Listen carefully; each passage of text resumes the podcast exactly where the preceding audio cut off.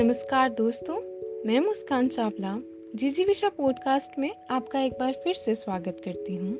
और आज हम बात करेंगे सुधा मूर्ति जी इन्फोसिस की सह संस्थापक और नारायण मूर्ति जी की पत्नी द्वारा साझा की गई उनके जीवन के एक संस्मरण के बारे में।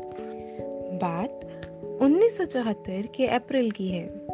मैं अपने पोस्ट ग्रेजुएट विभाग में अकेली लड़की थी और महिला हॉस्टल में रहती थी। मैं कंप्यूटर साइंस में डॉक्टरेट करने के लिए विदेश जाना चाहती थी। मुझे अमेरिकी विश्वविद्यालयों से छात्रवृत्ति मिल रही थी। भारत में नौकरी करने का विचार मेरे मन में नहीं आया था। लेक्चर हॉल से हॉस्टल जाते हुए मैंने नोटिस बोर्ड पर एक सूचना देखी। इसमें नौकरी के आवेदन के लिए एक वाहन निर्माता कंपनी, टेलको, यानी कि टाटा मोटर्स, द्वारा रिक्तियों की सूचना दी गई थी।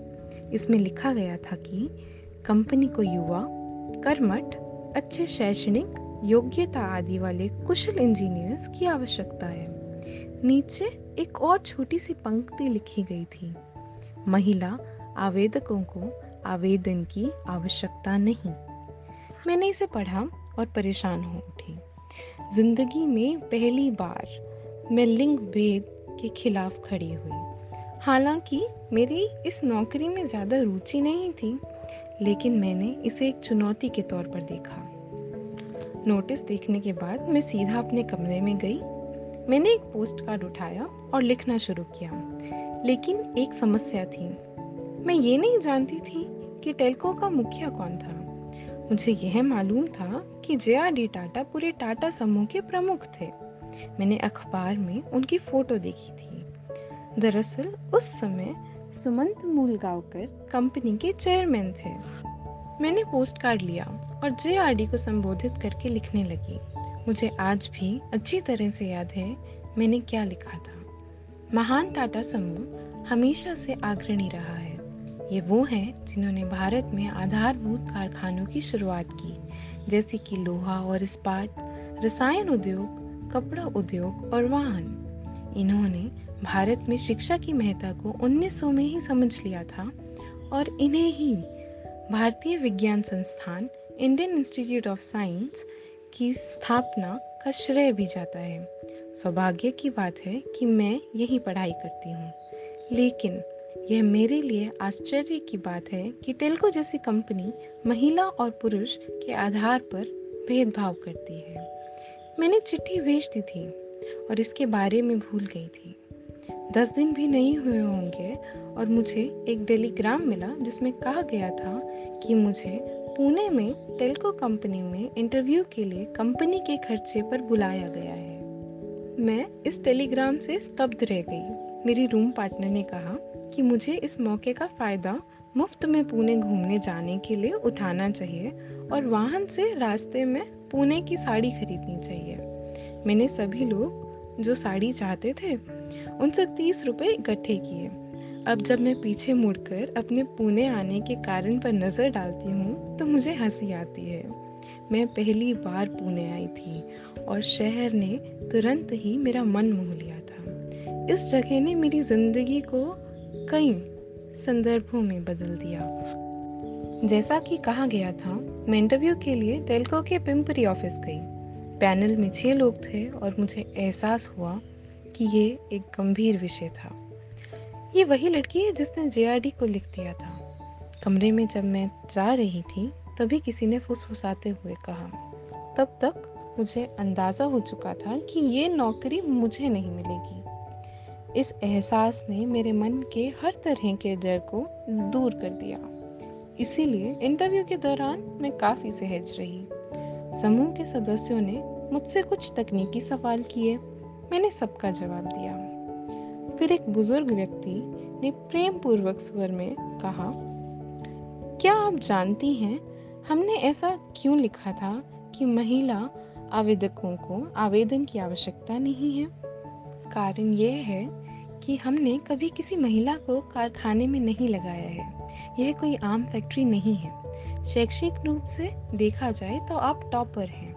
हम आपकी बात समझ सकते हैं, लेकिन आप जैसे होनहार लोगों को अनुसंधान प्रयोगशाला में काम करना चाहिए। मुझे बड़ी संस्थानों की कार्यशैली का ज्ञान नहीं था, इसलिए मैंने कहा, लेकिन आपको कहीं से तो शुरुआत करनी होगी, वरना कोई महिला कभी भी आपकी फैक्ट्रियों में कार्य नहीं कर सकेगी। अंत में एक लंबे साक्षात्कार के बाद मुझे बताया गया कि मैं सफल हुई। भविष्य ने मेरे लिए यही योजना बना रखी थी। मैंने कभी नहीं सोचा था कि मैं पुणे में नौकरी करूँगी। बाद में मैं वहीं कर्नाटक के एक शर्मीले युवक से मिली। हम अच्छे दोस्त बन गए और हमने शादी कर ली। तेलको का हिस्सा बनने के बाद मुझे पता चला कि जे आर डी कौन थे। भारतीय उद्योग जगत के बेताज बादशाह। अब मैं डरी हुई थी। लेकिन मैं जेआरडी से तब तक नहीं मिली जब तक मेरा ट्रांसफ़र बम्बई नहीं हुआ एक दिन मुझे हमारे चेयरमैन जी को कुछ रिपोर्ट दिखानी थी। मैं बॉम्बे हाउस के फ़र्स्ट फ्लोर पर स्थित उनके ऑफ़िस में थी, जहाँ टाटा का हेडक्वार्टर्स था। तभी जे कमरे में आ गए। यह पहली बार था जब मैंने जे को देखा। मैं पोस्ट कार्ड वाली घटना को लेकर बहुत बेचैन थी। किसी ने मेरा परिचय कराया। यह महिला एक इंजीनियर है। और टेल्को की शॉप फ्लोर पर काम करने वाली पहली महिला है। जेआरडी ने मुझे देखा। मैं ईश्वर से प्रार्थना कर रही थी कि वह कहीं मेरा इंटरव्यू या उस पोस्ट कार्ड के बारे में ना पूछ लें। सौभाग्य से उन्होंने नहीं पूछा। इसके बजाय उन्होंने टिप्पणी की, यह अच्छी बात है कि हमारे देश की महिलाएँ इंजीनियरिंग में भी भाग ले रही हैं। आपका नाम क्या है? जब मैं टेल्को का हिस्सा बनी तब मेरा नाम सुधा कुलकर्णी था, सर। अब मैं सुधा मूर्ति हूँ। वे मुस्कुराए, एक विनम्र मुस्कान और फिर एसएम से बात करने लगे। और मैं यूँ समझिए कि मैं किसी तरह रूम से बाहर भाग गई।